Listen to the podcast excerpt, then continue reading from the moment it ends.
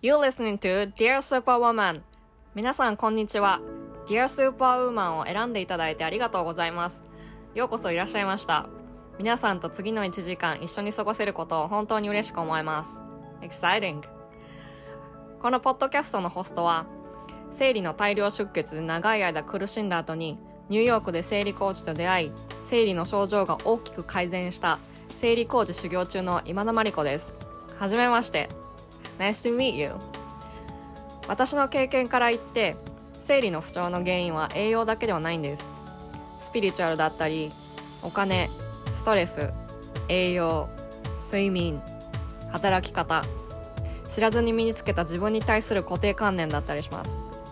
原因は本当に人それぞれなんです。自分自身のその原因に気づくためには自分自身だけの体の感覚と友達になることそこから全てが始まります。ホストの私と多くの方とのコミュニケーションを通して皆さんが体と友達になるためのヒントを一緒に探していけたらいいなと願っているポッドキャストです。どうぞよろしくお願いします。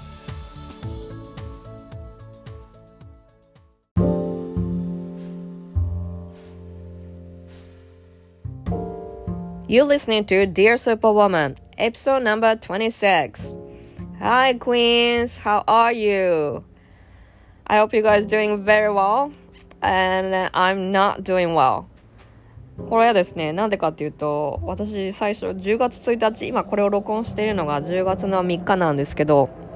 10月の1日、ちょうど満月付近ですね、にですね、体調崩したんです。で、微熱があって、微熱って言っても100度ぐらいだから37度87.8とか38とかそこら辺だと思うんですけどあってで頭痛があってで下痢も始まってっていうのがあってなんかコロナの症状に似てたんですよ。でだからもう検査に速攻行かなきゃいけないって言ってきてで PCR ともう一個30分で結果が出るラピッドテストっていうのがあってその2種類を受けてきました。で、ラピッドテストの結果は陰性だったんです。でもこのラピッドテストっていうのは、ラピッドテストが陽性だったら100%も陽性なんですって。でも陰性の場合っていうのは、その偽陰性ですね。偽の陰性が出る場合があるので、それをコンファームするためにこの PCR を受けなきゃいけないんですけど、その結果が出るまで自宅隔離してなきゃいけないんですね。で、私は今これ10月3日、ベッドの上から録音しています。あの、元気は元気なんですよ。元気なんだけど、この下痢がね、止まらないのがいけないですね。で、この水を飲みながらお伝えしています。で、あの、エピソード前にいつもお伝えしているのですけども、リスナーの中の方でですね、生理痛や生理不順でお悩みの方がいらっしゃったらですね、私あの、食生活やあのライフスタイルのちょっとのチェンジチェンジでこの生理痛生理不順とかが改善する場合があるということでそのヒント集を PDF にしましたでそれを無料でお配りしていますのでそれをあの無料あのゲットしてくださいそのゲットの仕方っていうのはインスタグラムの私のアカウントからあの、いけますので、ぜひぜひ、プロフィールに行けば、あの、すぐ出てきますので、ぜひぜひ無料でゲットしてってくださいね。で、今回のゲストなんですけども、えっ、ー、と、今回はフリーランス国際協力士の原寛太さんです。寛太さんと私のこの出会いっていうのはなんかもうもともと私が勝手に見つけて話しかけたらいいですよって言ってあのこのポッドキャストを録音するに至ったんですけど経緯としてはですね私はあの7月にあのインスタグラムの前のポストで言いますけどすごい辛いことがあったんですよで母の手術とその友達の友人関係がごたごたがあってそこであのすごいおかしくなっちゃったんですおかしくなったっていうのもあの眠れなくなった眠れなくなったってもこの寝つきが悪くなったっていうのと寝れはするんだけど自分が起きたい時間より2時間くらい早く起きてしまうっていうのとあといつもなんかこうネガティブなストーリーを常にピックアップしちゃうんですよね。で、なんかもう前のインスタグラムのポストで言いましたけどなんか顔は笑ってるんだけど日常生活も送れるんだけどなんか泣きたくなっちゃうんですよ。で、エモーショナルになることが多かったんですね。でさすがにこれはいつもの私と違うって思ってでうつ病を患っていてであの治療を受けていたセラピストの人と話しながらこの治療を受けていた友達にそのことを話したんですね。であのいやいやそれはねあの自分が行きたいと思ってるとうちに行った方がいいよっていうふうに言われたんですよ。それであの行くことにあのセラピストの人を雇うことにしたんですけどで今いろいろ話してる友達その友達と話してるうちにその自分がなんかちょっとおかしいなって思った時からその次のステップその心療内科に行くっていうまで行くっていうまでのそのプロセスの期間ですね。それが短ければ短いほどなんかいいような気がしてたんです。いいような気がしたんですよ。その友人はその行くまでに結構時間がかかったんですね彼女は。なので私にもそのその彼女の経験もあって私に行けるんだったら行ったすぐ行った方がいいよっていう風に言われて行ったんですけど。でそういう間に私は7月の末ぐらいですね。この自分がそのもしかしたらそのうつ病かもしれないと思ってる自分と適応障害うつ病を患って克服した人とお話ししたらどういうコミュニケーションになるだろうと思って。でまずはその自分とその周りにいる人間のその周りにいる人間っていうのはそのやっぱりその精神病とか精神を患うっていうことっていうのはなかなかこの近づきづらいからこう見て見ぬふりする人が多いと思うんですよでもなんとなく周りの人間も本人もおかしいなって思ってるのに何もしないうちに本人が自殺に至ってしまうっていうケースもあると思うんですよ。でそれは防がなきゃいけないですよね。でもしそのうつ病とか適応障害を克服した人がですね人から話を聞いてどういうふうに周りの人はサポートしていったらいいのか。で自分はどうやってプロアクティブに周りの人に助けを求めていったらいいのか。でそういうことをあの中心にお伺いしました。最初あのカントさんもウガンダで生理用品のあのサポートをしてらっしゃる方なのでその話も少ししていますけども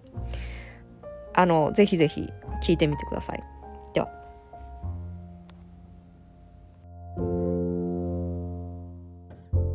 はじめましてカンタさんはいえっとよろしくお願いしますごめんなさい。えっと、フリーランス国際協力士のカンタさんです。はい。カンタさんです。で、今日は私はあの、アラカンタさんにインタビューをしようと思ったのは、あの、はい、あと多分ツイッターで、うつと適応障害って多分ハッシュタグで検索したんですよ。はい。で、それで、まず最初に上がってきたのはカンタさんだったんです。おはい。そう。それで、ウェブサイトを見て、はい、あこの人は生理ナプキンをウガンダでも作ってらっしゃる人がいるんだって言ってで私のこの生理コーチとしてはですねカンタさんのあの活動に興味を持ったんですけども、はい、あのカンタさんのざっくりとした経歴をお話ししていただいてもいいですか？はい、わかりました。えー、っと、改めまして、今日はありがとうございます。フリーランス国際協力士という肩書きで、えー、やっております、原寛太と申します。えー、っと、1994年生まれの26歳です。で、えっと、どっから話そうかな。まあ、今、私は、え、まあ、今、現在は日本に帰ってきているんですけれども、え、まあ、去年とかであると、年間の半分をアフリカで、え、過ごして、えまあ、いわゆる国際協力の活動に携わりながらですね、まあ、いろんなこう YouTube とかブログとか、えーえまあ、SNS とかでいろんな情報発信をしています。で、まあ、年間の半分は日本に帰ってきていて、で日本にいるときはまあ大体、えーまあ、大学とか、えーまあ、中学校、高校とか、まあ、あとはいろんな市民団体が主催してくれている講演会とかで、えーまあ、講演とか、まあ、レクチャーの仕事をして、えーまあ、他にもあの、まあ、日本にいるときも YouTube とかブログとか情報発信をして、まあ、生計を立てているという人間です。でえーとまあ、アフリカに関わるようになったきっかけ、えー、のさらに前に国際協力に関わるようになった最初のきっかけについても軽くお話しできればと思うんですけど、もともとは、えー、僕はその、えーと、大学1年生の時っていうのは、もともとはその教員、教師になりたくて、えー、大学に入ったんですね。なので、えーまあ、文学部の、まあ、英文化に進もうと思っていたんですけど、まあ、大学に入っていろんな勉強をするうちに、えーまあ、もっとこう社会のこととか世界のことについて、まあ、目を向けたいなっていうふうに、まあ、あの本当にこうあの大学生あるあるで、えーまあ、思って、で、まあ、その過程で、まあ、授業の中で、えーまあ、知ったスタディツアーっていうもの、まあ、これをこう大学1年生の春休みに、えま、参加をしてみようと思いました。で、それで、えま、フィリピンにあの行く機会があって、ま、そこで、えーまあ、スタディツアー自体の内容は本当にこう誰でも参加できる一般的なあツアー内容だったんですけど、そこでたまたまストリートチュードレン、物乞いをしているストリートチュードレンの女の子と出会ってですね、えま、その時になんてこの世界はあ、ま、不条理なんだと、なんてこの世界はアンバランスなんだと、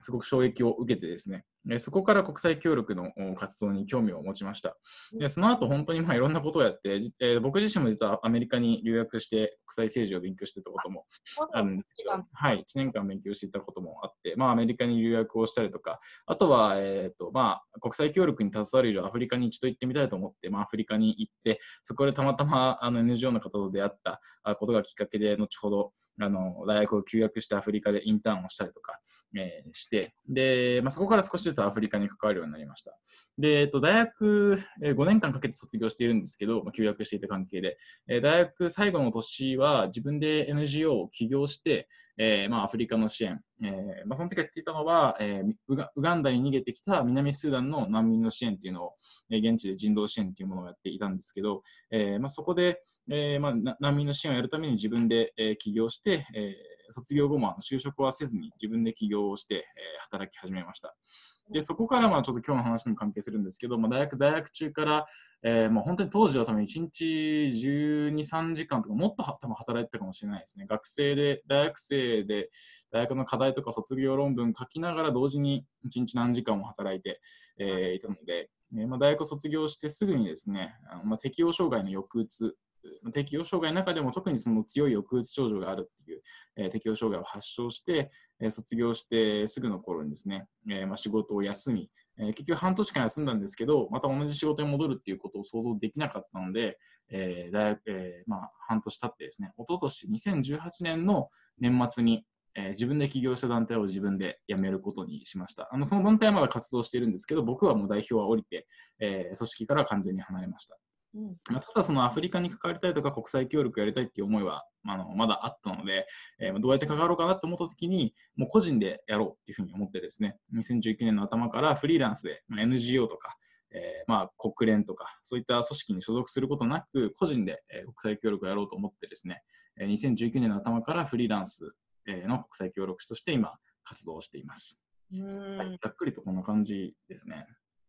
アメリカにはどこに留学されたんですか？僕はあのカリフォルニアの、えー、チコっていう、えー、サンフランシスコから車で東に3時間4時間ぐらい行った場所ですかね。そこで、えーと、インターナショナルリレーションズを勉強してました。うん。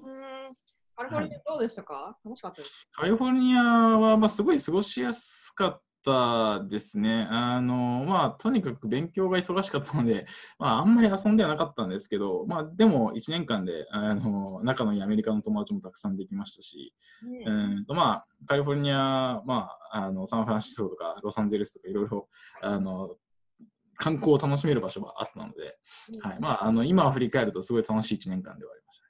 うんウガンダを最終的にそのウガアフリカの中でもウガンダを支援することになったのはどういう経緯からなんですか？はい、えっと、ウガンダを支援することになったのは、まあなんか、あのー、今、経緯っていうふうに言っていただいたんですけど、まあ理由は実はあんまりなくて、理由っていうよりも経緯でそうなったっていうのが正直なところです。で、えっと、まあもともとそのストリートチュードレンの問題に関心を持ったっていうところから国際協力の活動を始めて、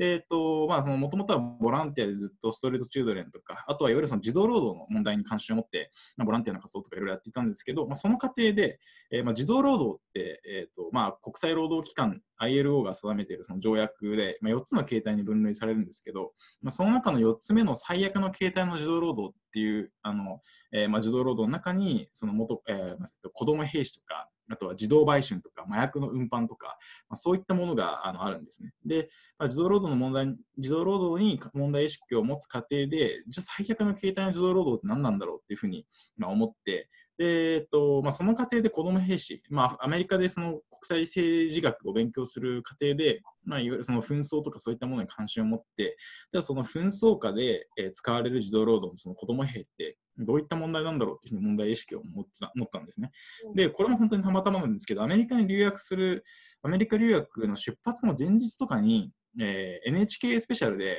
ー、石原さとみさん、女優の石原さとみさんが、えーまあ、ウガンダに行って、その元子ども兵の方と交流をするっていう、まあ、企画をやっていたんですね。で、そこであの、えー、僕が後にインターンをすることになった認定 NPO 法人テラルネッサンスっていう活動が、まあ、フィーチャーされていて、で、そこにその、えっ、ー、と、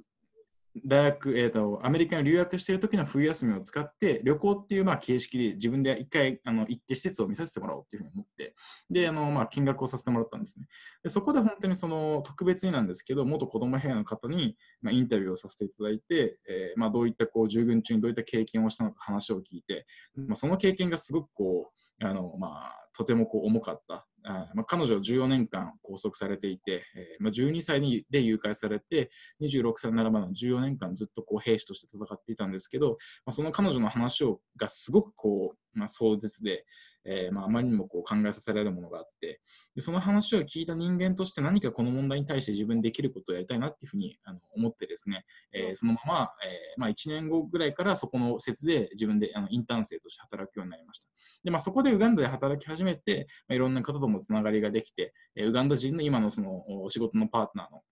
あのサイラスっていう青年がいるんですけど、彼との出会いとかもあって、えーまあ、あとはウガンダって英語であの活動しやすいっていう面もあるので、まあ、その流れで今もウガンダで活動しているっていう感じですね。まあ、なので将来的にずっとウガンダで活動し続けるつもりとか、あとはもうウガンダが大好きで大好きで仕方ないからっていうわけではないですね。うんはい、そこからそこからどうして生理ナプキンの話になったかっていうのはあのあのご紹介いただいたあの、はい、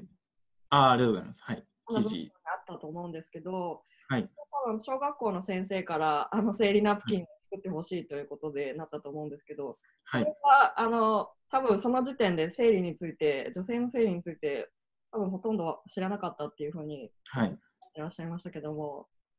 どういう経緯で生理ナプキンをウガンダで作るようになったかも説明してもらってもいいですか？はい。まあ、あの、もとはというと、えー、まあその、もともとその、今一緒に活動している現地 NGO のあの代表のサイラスっていうまあ青年がいて、まあ、彼と YouTube で結構話しているので、あのもしよかったらぜひ見ていただきたいんですけど、あのまあ彼がもともとそのウガンダのいろんな地域で子供たちに対して手をあの手洗いの指導とか、あとはゴミ拾いの活動っていうのをやっていたんですね。で、それっていうのはその、まあ、ウガンダ、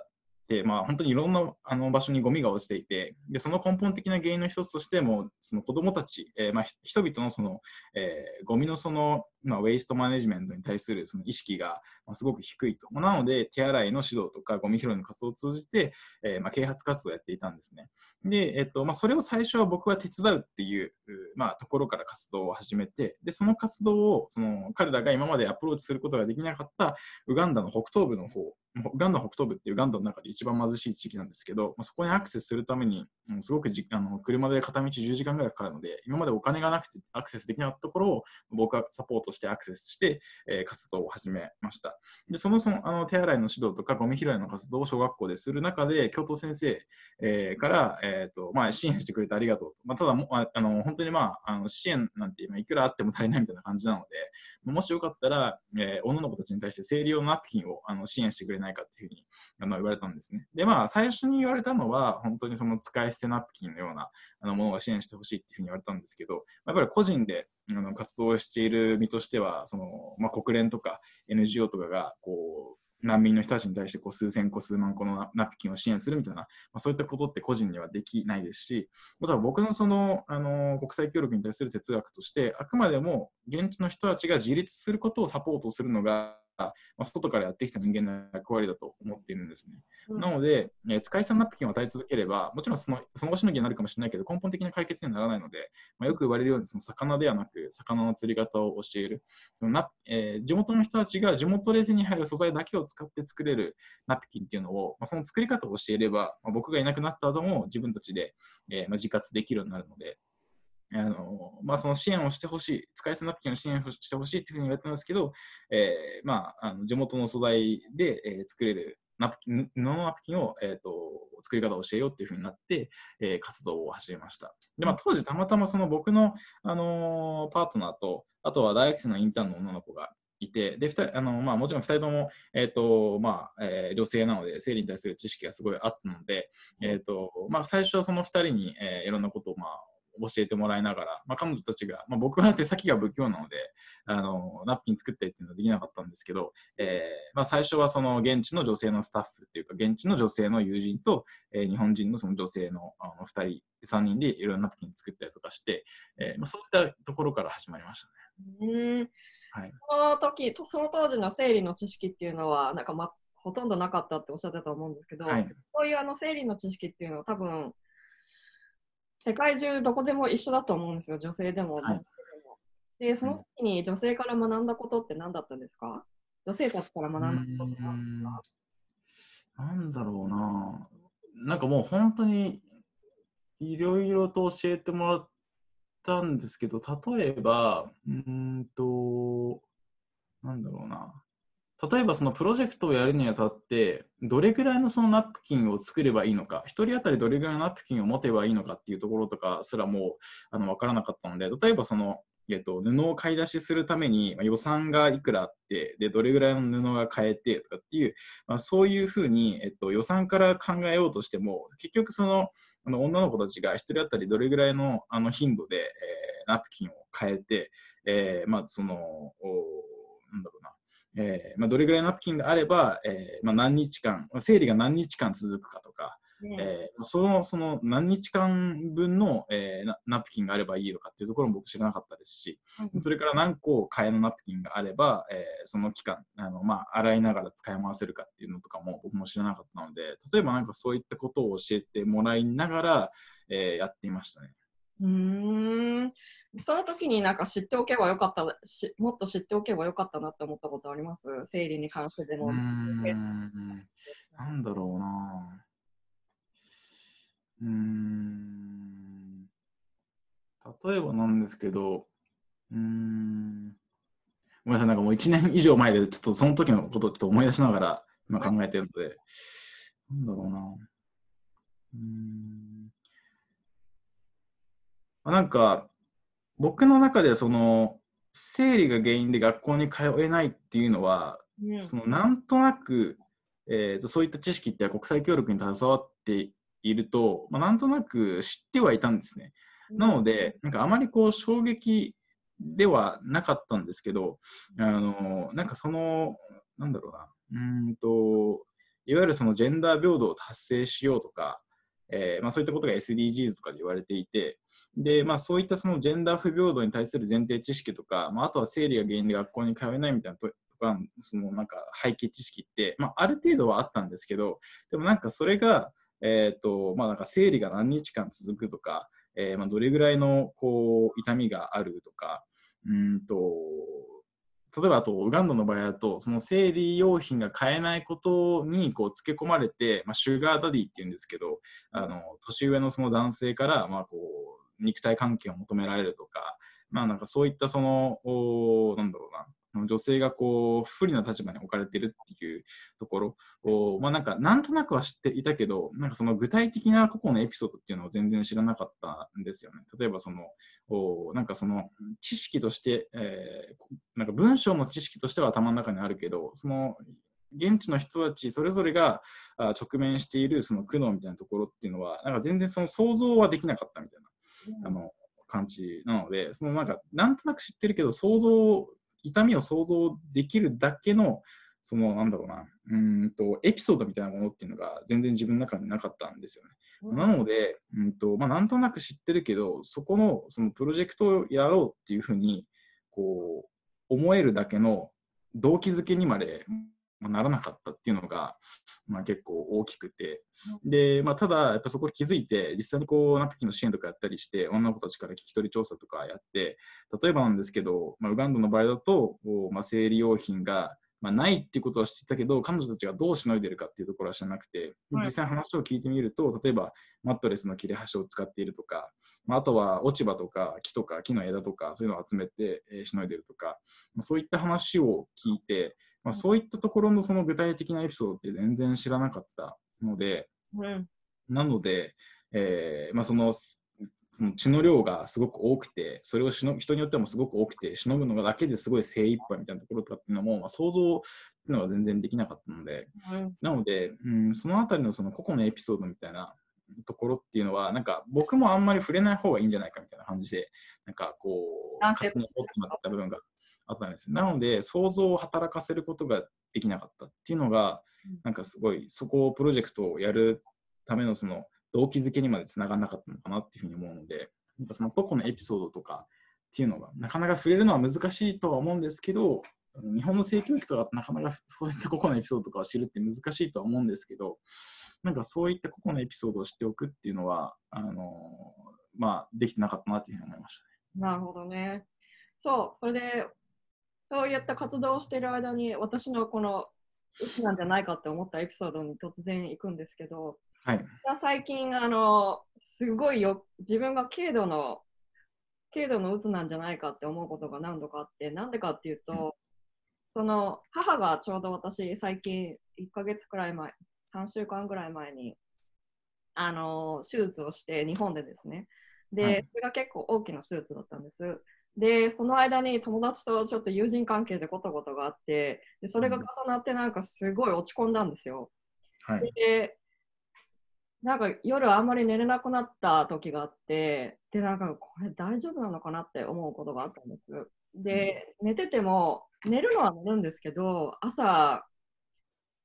朝なんかいつもより起きたい時間より大体1時間ぐらい早く起きたりとかして、なんか、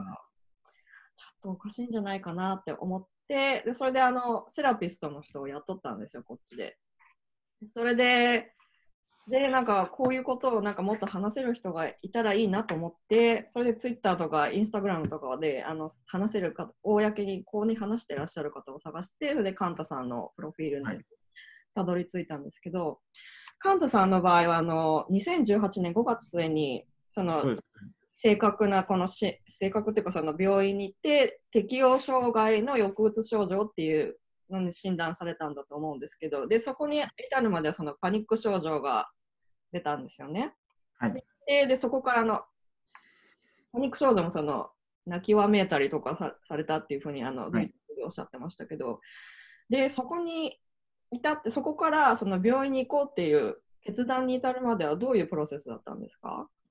はい。えー、っと、僕の場合は、えー、っと、まあ、今、あの、付き合っているそのパートナー、あまあ、もう、えっと、2年半前ぐらいから一緒にいるんですけど、あの、彼女が、えー、僕が適応障害になる、えっと、まあ、2年前くらいかな。えー、にあの、まあ、全く同じあの病気、病名、えー、を経験しているのであのすぐ近くに経験者がいたで彼女はもう完全に寛解してるというか、まあ、もう本当に完治しているような立場で、彼女もすごいあの自分のその経験をすごい客観的に見れている立場だったので、僕の場合は、え、ー、と、まあその彼女がすぐ近くで支えてくれて、えー、まあその心療内科に行くっていうことも、まあ、背中を押してくれ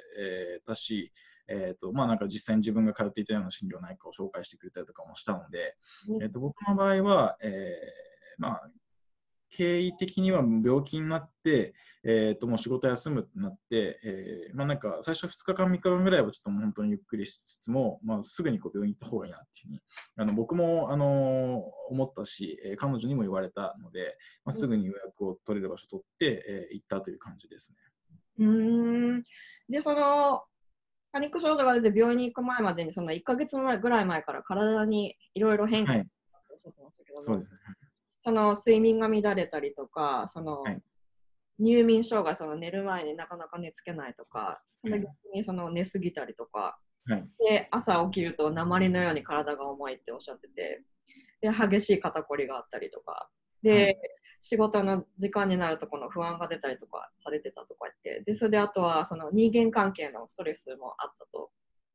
で、はい、でここら辺だったんですけど、ここであの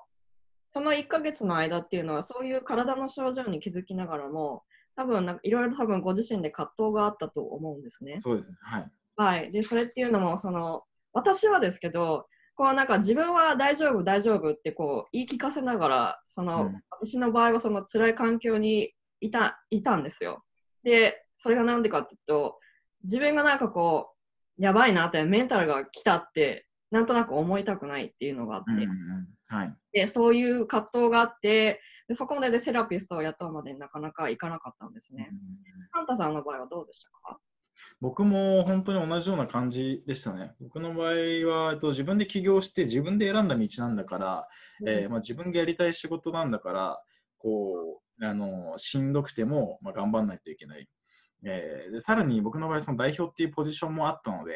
うん。えーまあ、そのなんだろうな自分のポジションから、えーまあ、踏ん張らないといけないっていうふうにまあ思っていたし、うん。まあ、シンプルにそのめちゃくちゃ忙しかったっていうかその起業をしていたので、まあ、仕事っていうのがもうほぼ無限にあるんですよね。なんか一つ終わってもまた新しい仕事があってみたいな感じで。なのでなんかここまでやったら一回こううん、一旦こう、えーまあ、休んで、ちょっと一回こう自分のこと客観視しようみたいなことはできなくて、で、まあ、僕はその今、うつの経験とかを発信する方でよく言ってるんですけど、やっぱ人間追い込まれると、その冷静な判断っていうのはやっぱできなくなるので、どう考えても休んだ方がいいっていう状態ではあったんですけど、うんあのやっぱ休むっていう判断ができないんですよね。その状況に追い込まれてしまうと。まあ、なので、えっ、と、もう、なんだろう、あの、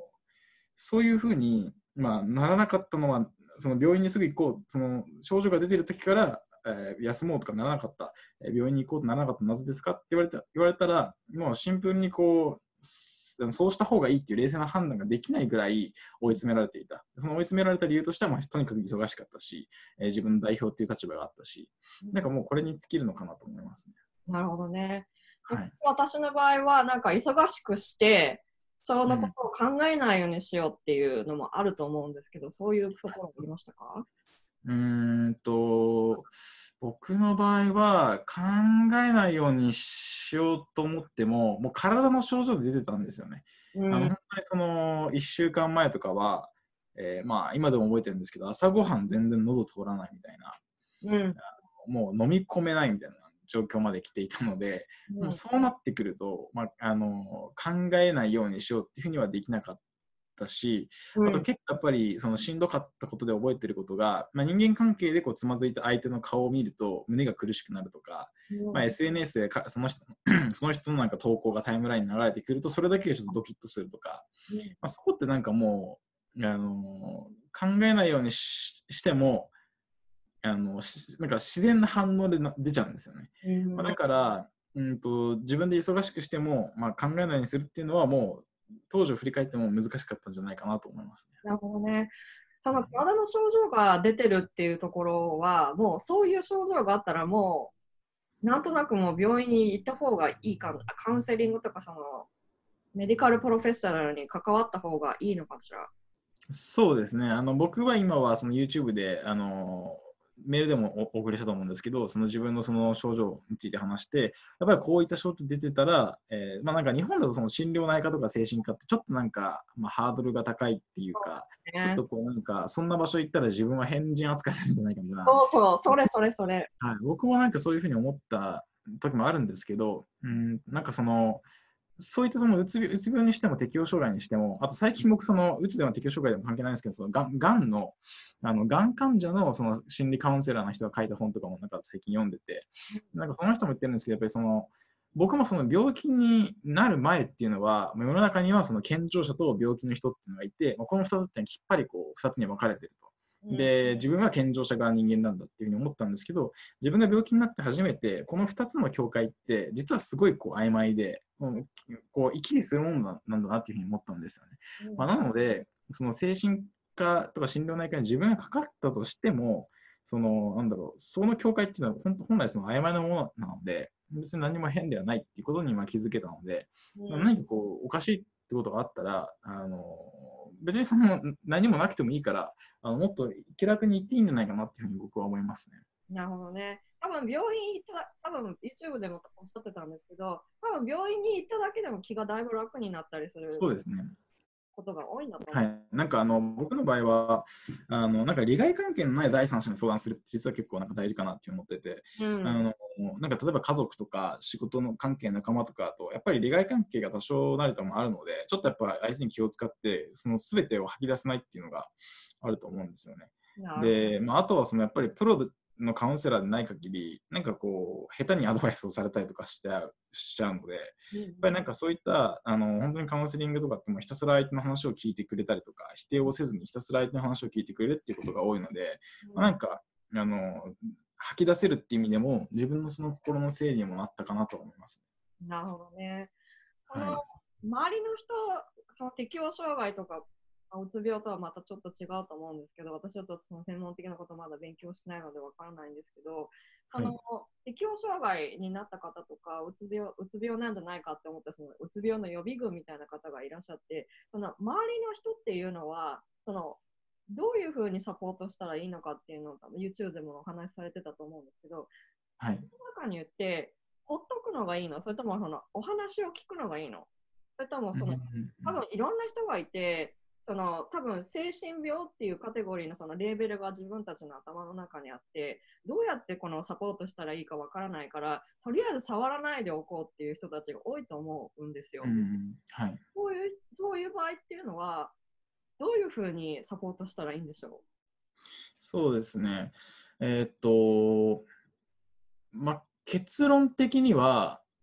プロにつなぐっていうところの役割をやるのが一番いいのかなとは思います。あの僕もまあ専門家ではないですし、えー、まあその僕が今後誰かの相談に乗るとしても、まあ、あの専門的なアドバイスとかできないので、あのまあ、僕もその、なんだろうな、えま、言葉とか気をつけようと思っても、ちょっと変なこと言ってしまったりとかっていうこともあるので、ま、なので、えー、結論的にはやっぱ専門家、プロのカウンセラーとか精神科、心療内科につなぐっていうところをやるのが一番いいのかなとは思います。で、そのためには、あのさっきも言ったんですけど、やっぱその追い込まれてる人って冷静な判断ができなくて、どう考えても心療内科に行った方がいいっていう状況にあるにもかかわらず、その判断ができない。でただ、その背中を押してもらえたら、そういった場所に行けるっていう人たちも結構多いと思うんですね。で、僕のその YouTube の適応障害のあのコメント欄とか見ると、結構いろんな人たちから、今こういう状態なんですけど、心療内科に行った方がいいですかねっていうふうにコメントとかも結構来てて、ではそれは本人は心の奥底では行った方がいいと思ってるけど、なんかそれが一歩踏み出せないみたいな人が多い多かったりするので、まずはその冷静な状況ができないような、あのきつい状況に追い込まれてる人がちゃんと冷静な状況判断ができるように、ちょっとこう客観視できるようなあ、まあ、言葉をかけて、まあ、あげるとか、うん、あとはその、まあ、その人たちに対して何かアドバイスするっていうよりもその人たちのその今どんな状況なのっていうのをこう、まあ、聞いて、うん、えー、その人が自分の状況をまず客観的に冷静的に判断できるようなあのサポートをしつつ、えーまあ、最終的にはもうちょっとこう背中を押して心療内科とか精神科に、まあ、足を運ぶっていうところまで、えー、サポートをするそのつなぎ役的なあの役割が一番いいんじゃないかなとは思いますね。なるほどね。多分そのカンタさんの場合はそのパートナーの方が背中を押してくれたんだと思うんですけど、はい、あの今はそのコロナでこの自宅隔離とか、まあ、日本とアメリカちょっと状況が違うし、まあ、ウガンダの状況が違うと思うんですけど多分伝えないし、はい、ズームコールとかこうやってしててもその客観的なその判断ってなかなかしづらいと思うんですよ。で、うん、背中を押してもらうっていうサポートをするためにそのこちらとしてその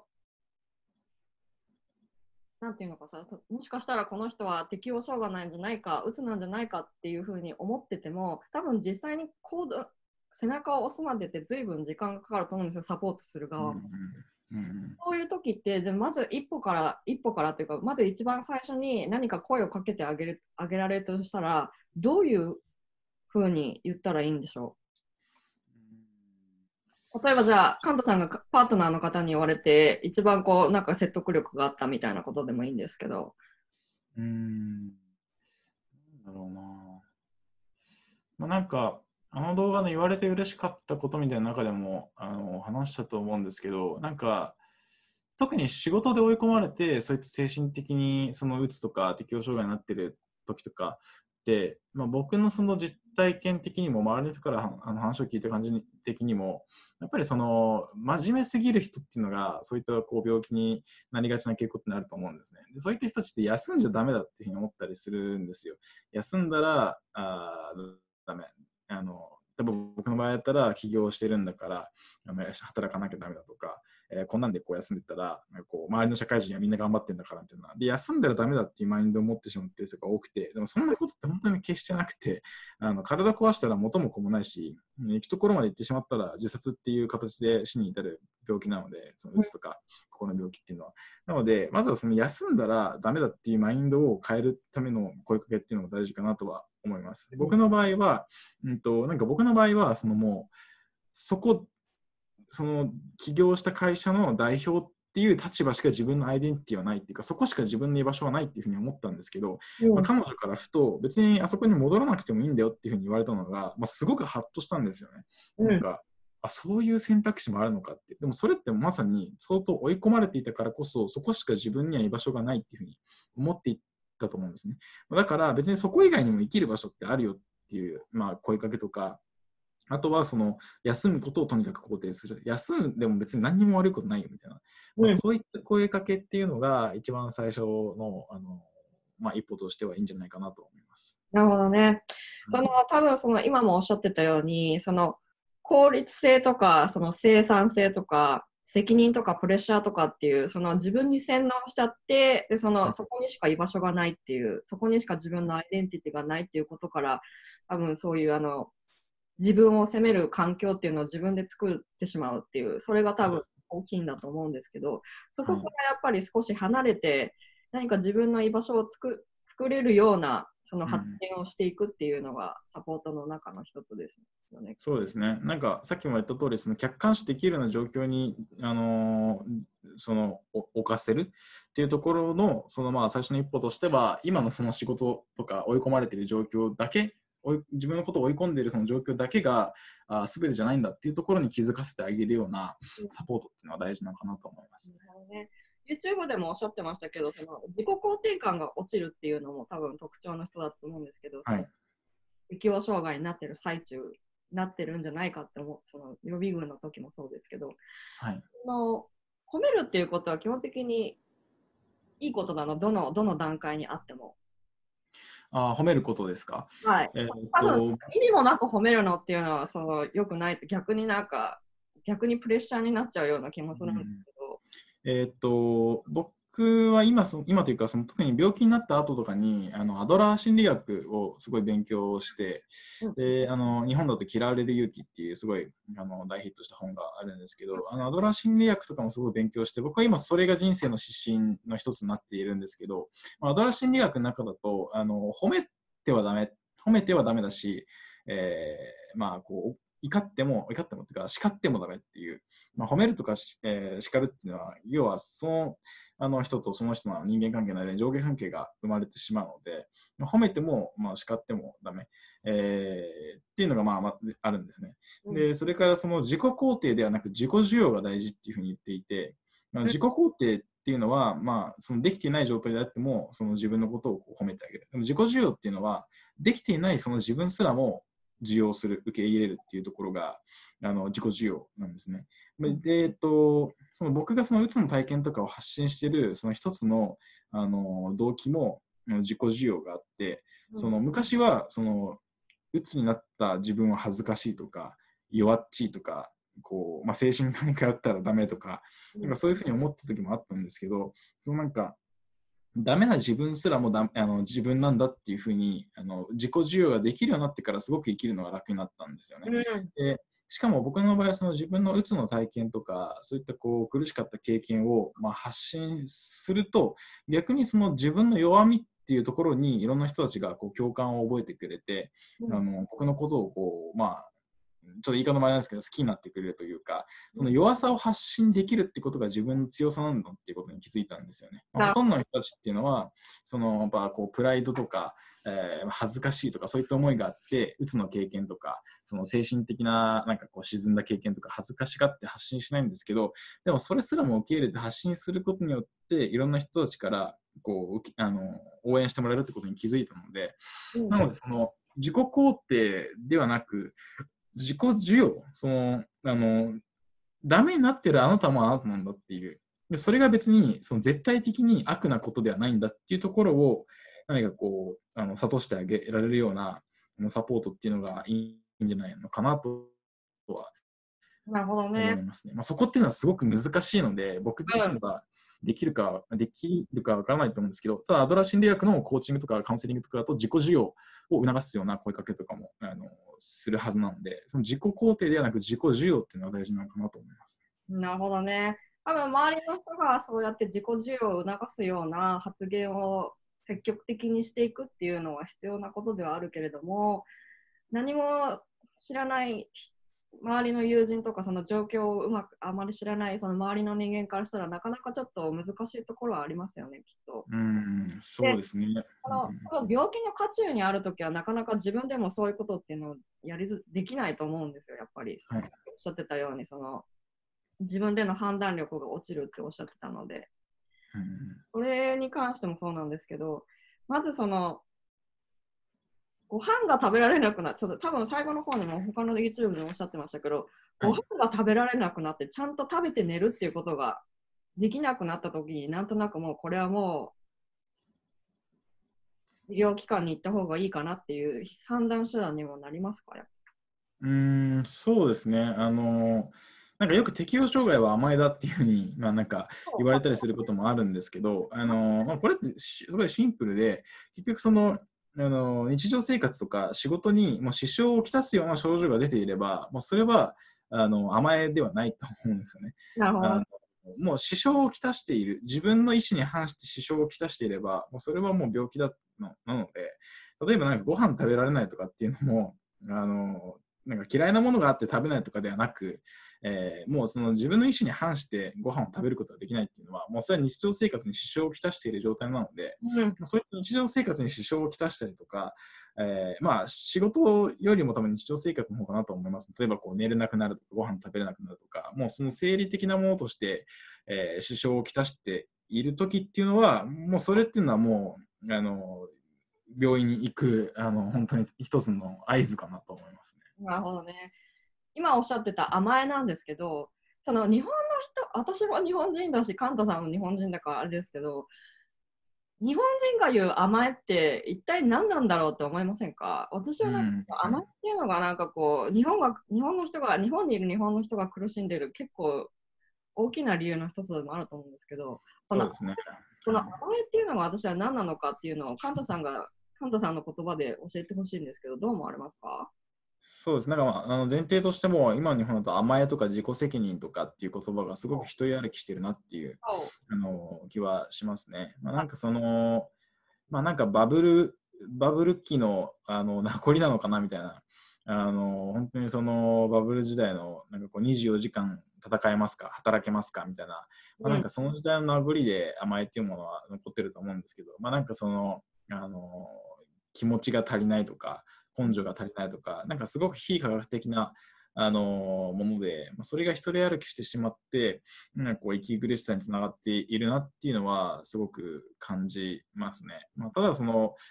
えーうん日常生活に支障をきたしてるとかっていうのは、まあ、それはなんかこう、まあ、科学的にというか医学的にちゃんとこう証明できるものですし、うんなんかそういったその、うんこう、よくわからないふわっとした言葉に逃げるんじゃなくて、まあ、ちゃんとしたこう知識をあの得て、えーちゃんと科学的に医学的に判断することを判断できるようになるっていうのはすごく大事かなと思いますし、まあ、そのためにやっぱ日本人だと適応障害っていう病気に対する知識とかっていうのが全然ない、えーそういった経験を発信する人もいないので、うん。なんかそういったふわっとした言葉にこうみんなが逃げてしまわないように 僕はあの経験を発信していますね。なるほどね。多分甘えっていうレーベルがありますよね。その自己責任っていうレーベルがあって、で、そのレーベルを貼ってしまえばそれ以上考えなくて済むっていう、うんそういうところがあって、それもあるし、あとその生産性とか効率性とか、多分そういう言葉にがんじがらめになっちゃって、こう、逃げるのが下手だと思うんですよ、日本の人って。うんで、多分その逃げ方もわかんないし、このまま頑張ってれば、きっとどこか自分が思ってる理想のところに近づけるみたいなところもあると思うんですよね。うんうんそうですね。あまあ、あとに日本の場合だとやっぱりその教育の弊害とかもあるかなとは思いますね。うん、どういうところですか？うんとこうはみ出し物はダメみたいな。なんかもう超当たり前のことですけど、あのなんだろう。みんな違うわけですから、やっぱりその、例えばそのストレスの耐久値も違うし、えーやれることのその幅も違うし、まあ、にもかかわらず小学校、中学校、高校とやっぱりそのはみ出した人間は出る杭は打たれるじゃないですけど、うんそういった文化っていうのは日本にはあのあるなと思っていて、で適応障害ってその環境に自分が合わなければ病気になるっていう、まあ、病気でもあるので、まあ、要はその無理して自分をその環境に適応させようとすると病気になったりすると思うんですよね。うんなので、うん、だからなんか今のその小小学生、中学生、高校生とかでも、まあ、適応障害って病気とは言えないかもしれないけど、同じようなその心理的ストレスを抱えている人ってまあ絶対たくさんいるだろうなと思いますね。うん。そういう方たちに何か言いたいことはありますか？えーっと、そうですね、なんか、あのあそういうことでも実は僕、その小学校の頃ちょっと不登校だった時期があるんですけど、なんか当時とかは、なんか、あなんかみんなと一緒になれない僕が変なのかなっていうふうに思ったんですけど、うん。なんかその不登校とか、えー例えばなんか不登校とか、まあそういったその集団に馴染めないっていうのは、ある種その人の、あのまあ、えー価値だと思うんですよね。価値って、えーぜその人との違い、社会との違いっていうところから生まれると思ってて、今まではその違いっていうものが、あおかしいものとか変なものって見られてきたと見られてきたんですけど、今の時代ってその個性っていうものがすごくこうあの尊重される時代になってきたし、うん。そういった個性がある人っていうのは、まあ例えばまあ YouTuber とかあ SNS のインフルエンサーになるとか、まあ、そういったこう個性がある人がちゃんと評価される時代になってきたので、むしろ自信を持っていいんじゃないかなと思います、なるほどね。そろそろもうお時間なので、神田さん、あーはいりがとうございました。あの、とっても楽しかったです。フリーランス国際協力士の神田さんでした。あはい、ありがとうございました。ありがとうございます。りがとうございます。